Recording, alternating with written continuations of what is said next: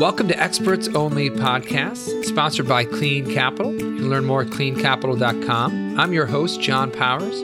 Each week, we explore the intersection of energy, innovation, and finance with leaders across the industry. Thank you so much for joining us. Welcome to Clean Capital's Experts Only Podcast. Thanks so much for joining us. You can learn more about Clean Capital at cleancapital.com. We have a recent new partnership with Carval Investors. It's allowing us to acquire a billion dollars in solar assets in the coming years. Uh, and you can find further experts only podcasts at cleancapital.com. But looking forward to continuing our conversations we've been having. Today, we are talking to Ilan Gur, who's the founder and executive director of Cyclotron Road. Cyclotron Road is a fellowship program. It supports hard science and technology innovators as they advance a project with potential for global impact. Uh, Ilan founded Cyclotron Road in order to provide entrepreneur, entrepreneurial scientists and engineers the access to infrastructure and the support they need to take their technology and make it a reality.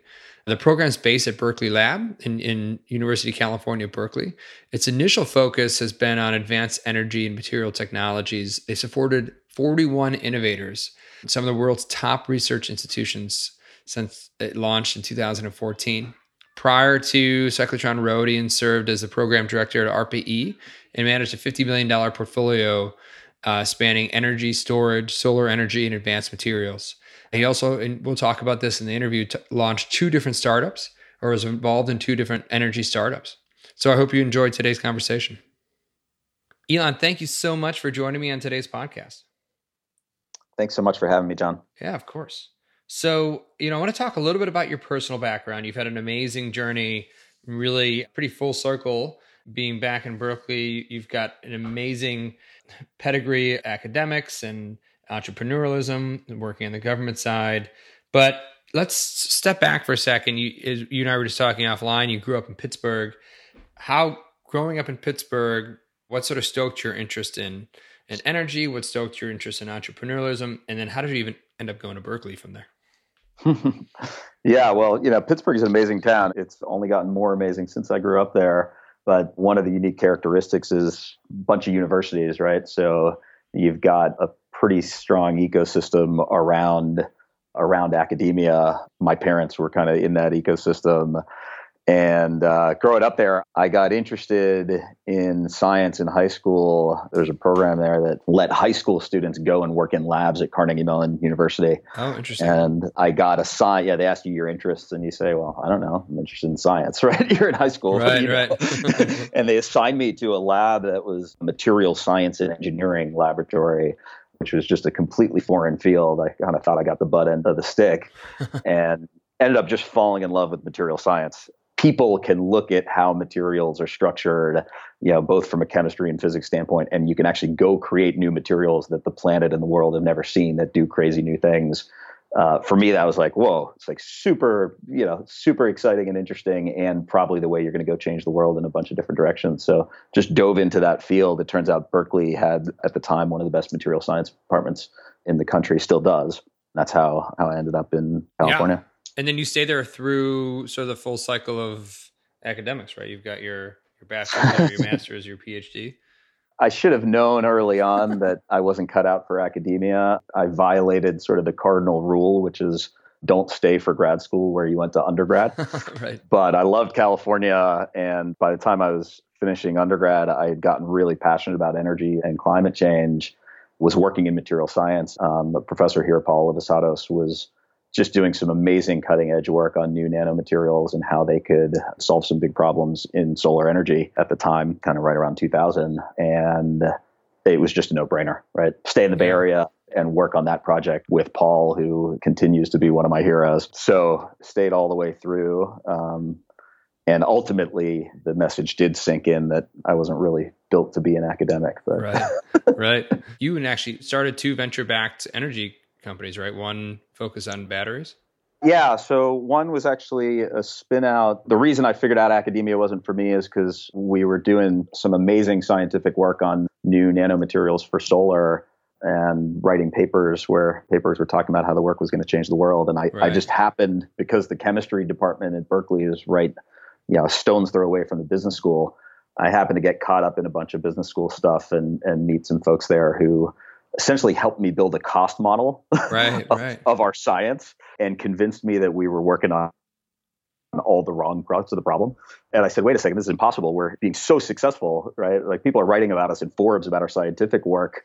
How is it possible we just missed the obvious, right? That we were working on the wrong parts of this. And I realized, you know, actually mainly academia is about about generating kind of new knowledge and discoveries and there's not much incentive to go chase down and build a cost model right right so we actually about 18 months into my phd kind of did a pretty major pivot and shifted gears on what we were working on trying to do something more practical we spun out that That's technology amazing. into a company called Solexant and then I had a chance to go join up with Vinod Khosla and Samir Kaul as they were starting Khosla Ventures and help them incubate one of their first energy companies, a company called Seeo, which was a battery materials company.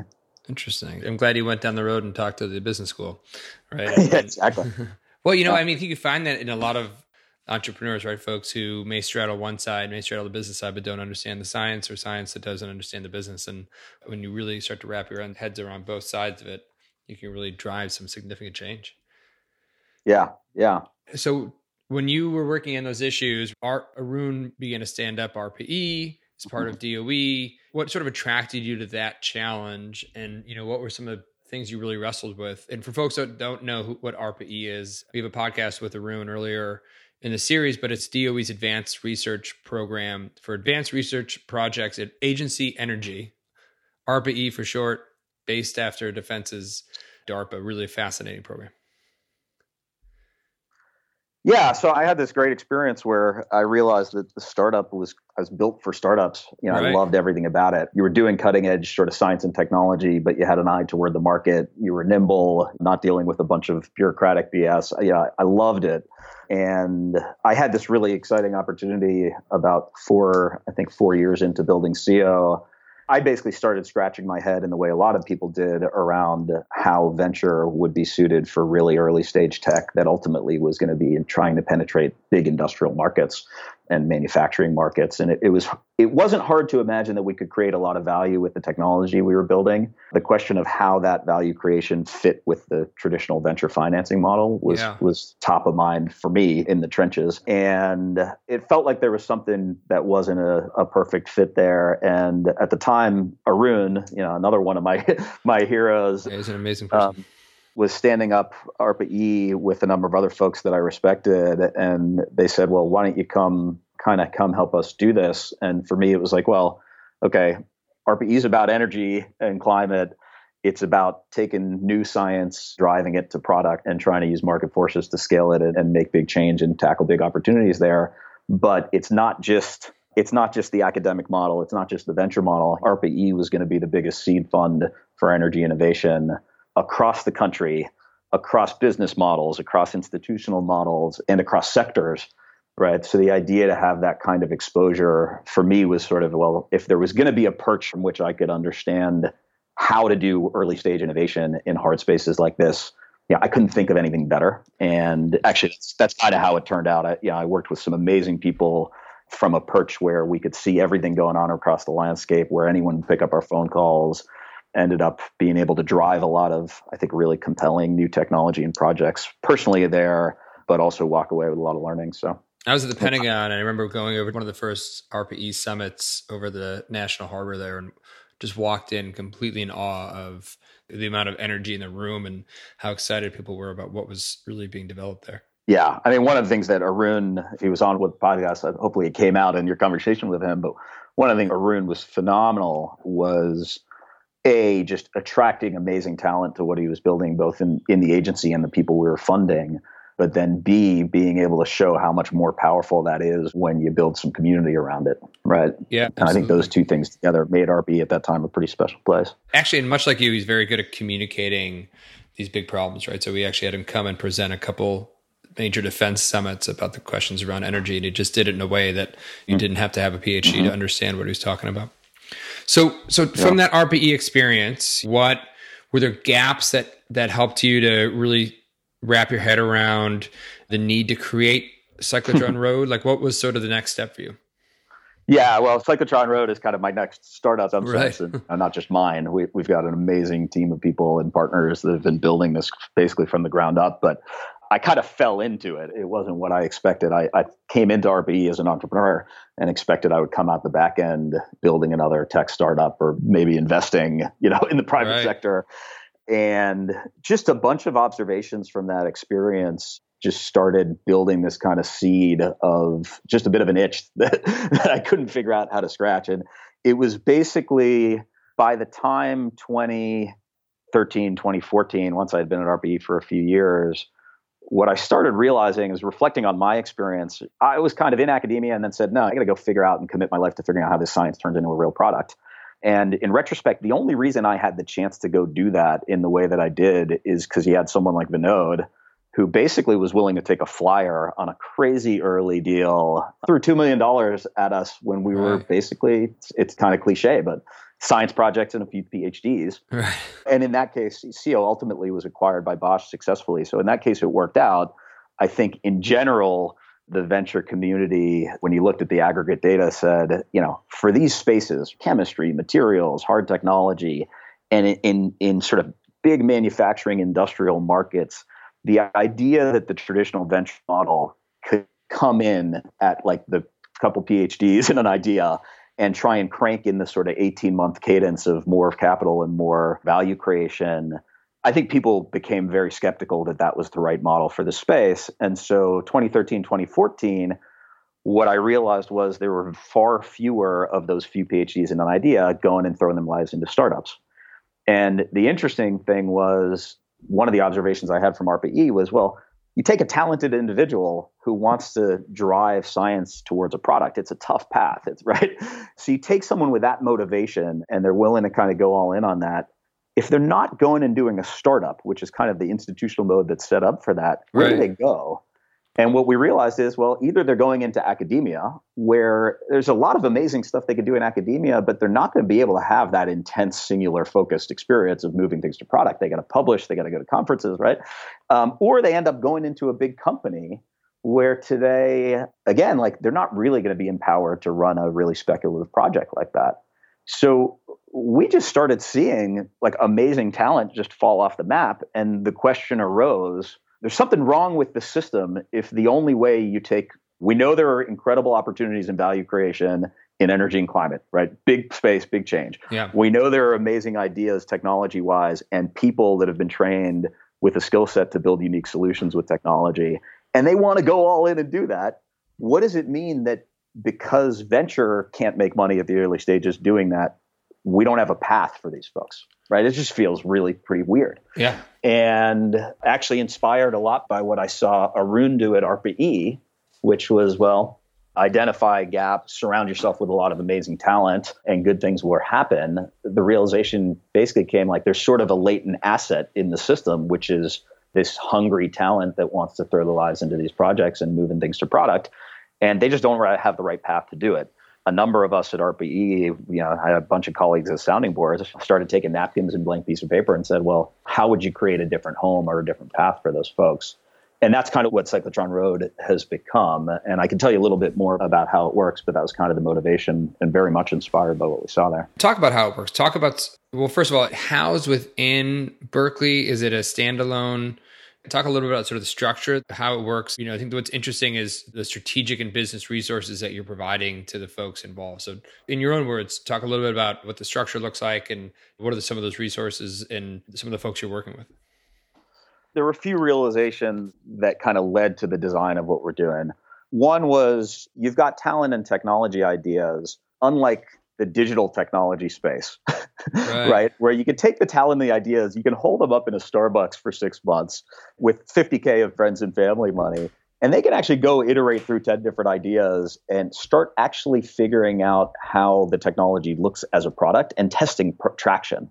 Right. Right. And then you can decide do you have the right indicators, KPIs that meet venture and easy to get venture to scale.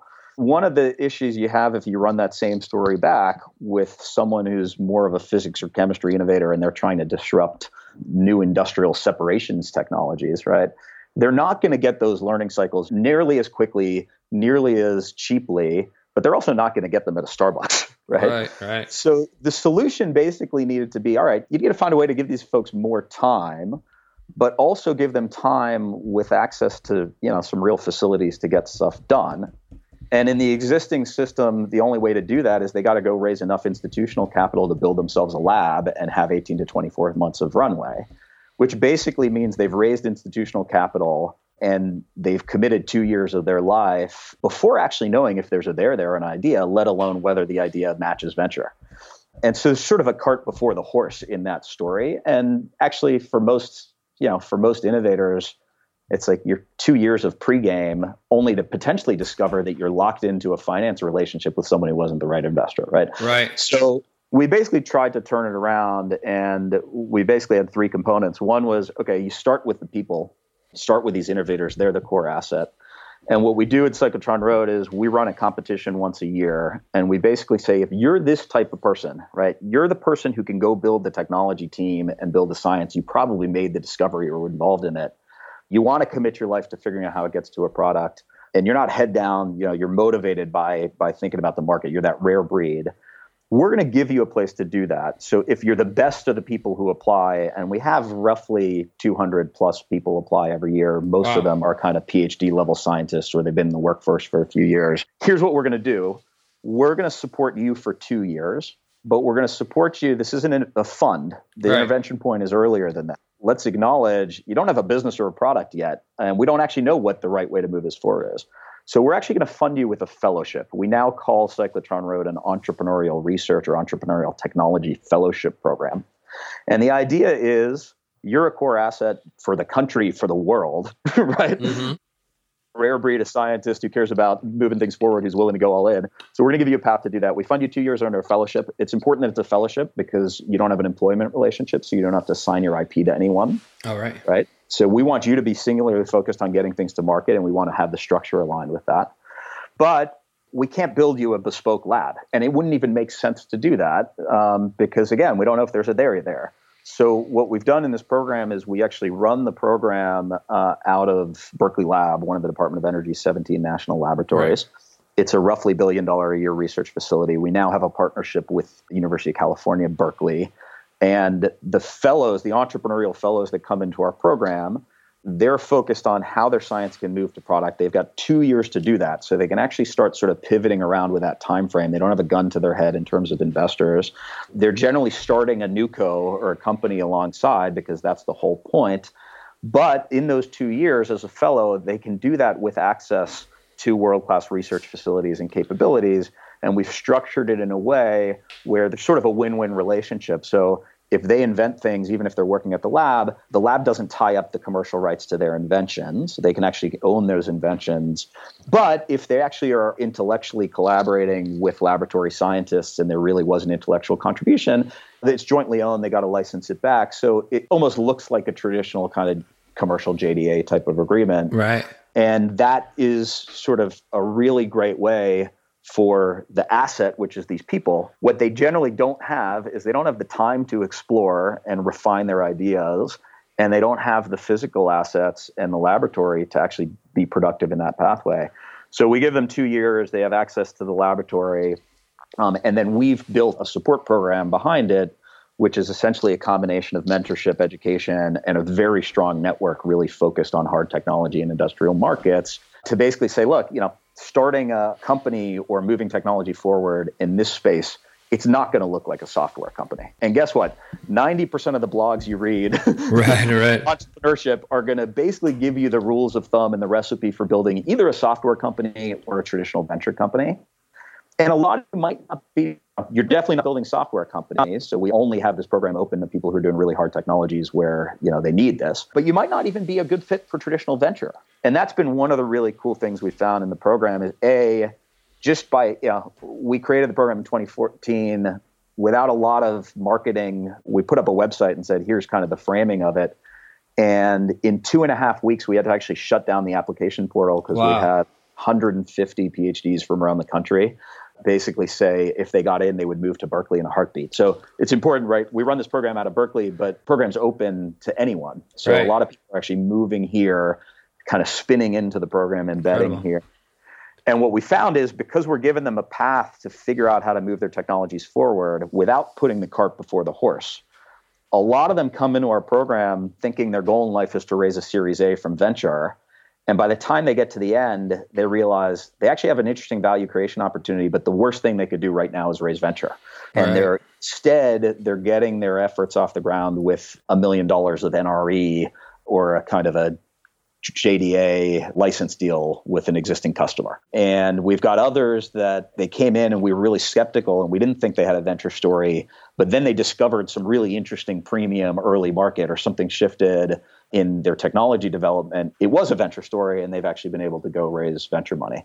So that's been a really cool part of the experiment relative to the finance world is actually by having this space where you don't have to jump straight into into venture we're actually giving people the opportunity to basically probe a much broader spectrum of ways to get their technology out and start building companies with kind of a different foundation than you would if you just kind of started with a series A. At least that's part of the thesis.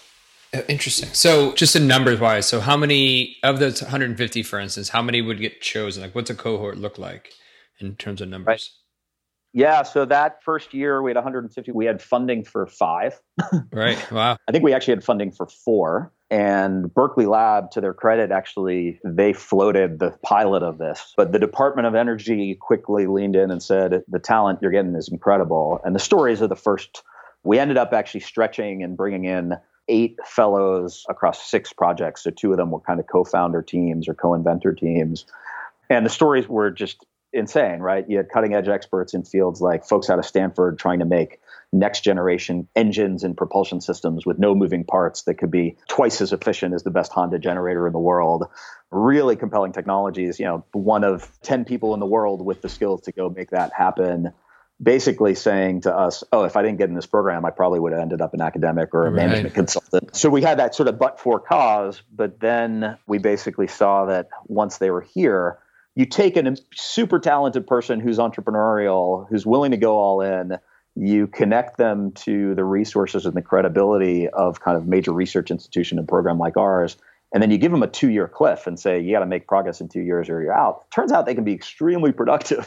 Right. So we basically found almost all of those first teams new learnings both on tech and market actually some pretty significant pivots which you don't see often in hard tech and then many of them getting grants to support the early tech development and coming out with different forms and flavors of private funding so that first group of eight fellows was sort of a really strong validation point for us we've since brought in four It's your pilot program.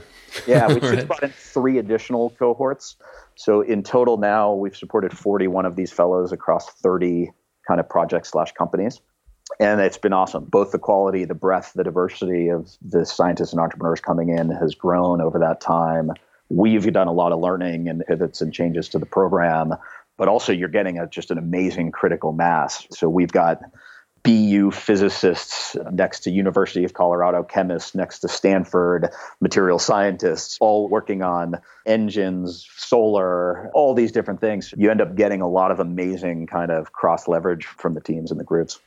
That's incredible. I have one final question, but just before getting to that, what's been the response of the investor community then? They're coming around and recognizing obviously the spinoff of the talent. And do you find that they're even coming in trying to poach folks? Like, what's the overall response of the, the investors that you guys are seeing out there?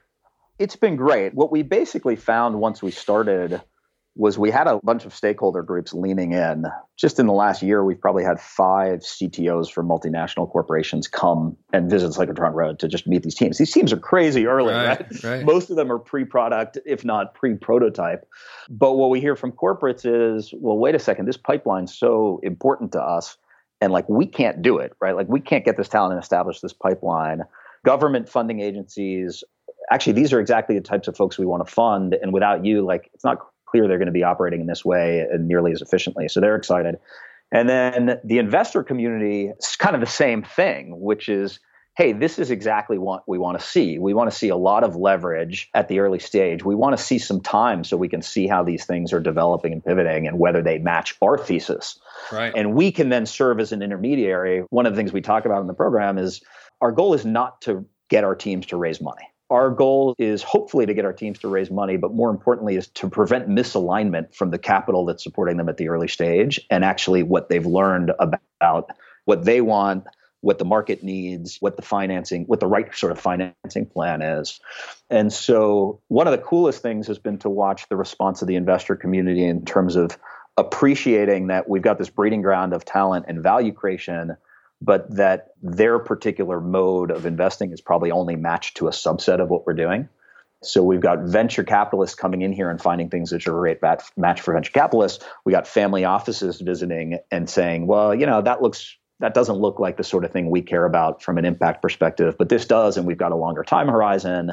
We've got angel investors and teams finding each other, in some cases, even philanthropic investing so that's been a really cool thing. And what's been cool to watch is that A, I think something very good is happening on the investor side, which is you're starting to see actually a broader spectrum of models in terms of what are the constraints on just the financial model of the fund. Whether it's corporate VCs doing creative things in the way they structure their funds, you've got Breakthrough Coalition, right, Congruent has a very interesting early seed model.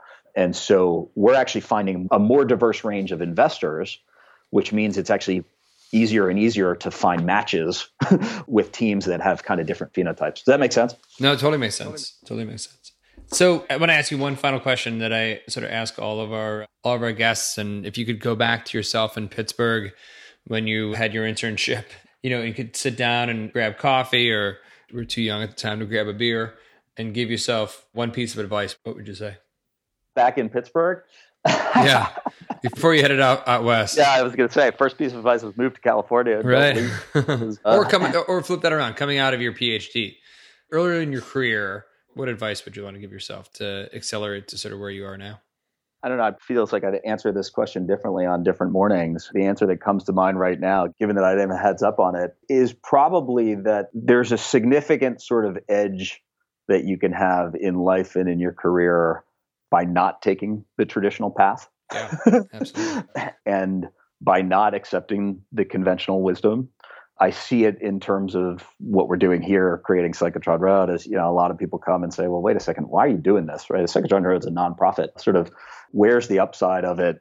A lot of people come to our teams and say, "Wait a second, you're talking about not taking venture money, but you're working on something so hard, like it's worthless if you don't take venture money."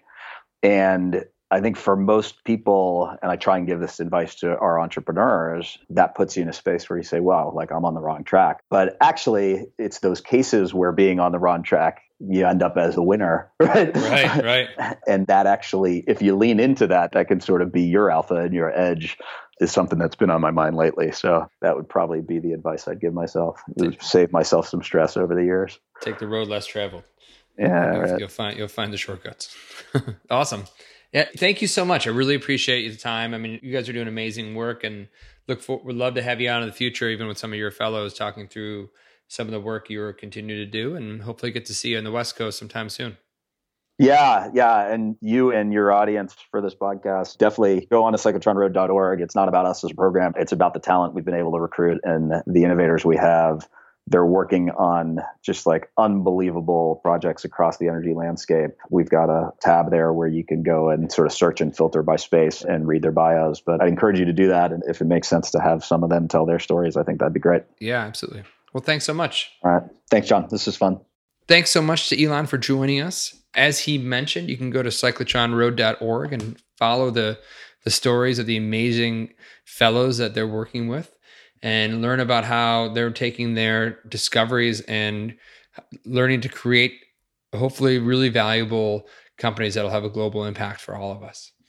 I want to put a special thanks here to our producers, Emily Connor, Lauren Glickman, and our intern Greg Phillips for helping to put together the program. You can get more experts only podcasts at cleancapital.com. Look forward to continuing the conversation. Thanks for listening in today's conversation. Find more episodes on cleancapital.com, iTunes, or wherever you get your podcasts. If you like what you hear, be sure to subscribe and leave us a five star review. We look forward to continuing our conversation on energy, innovation, and finance with you.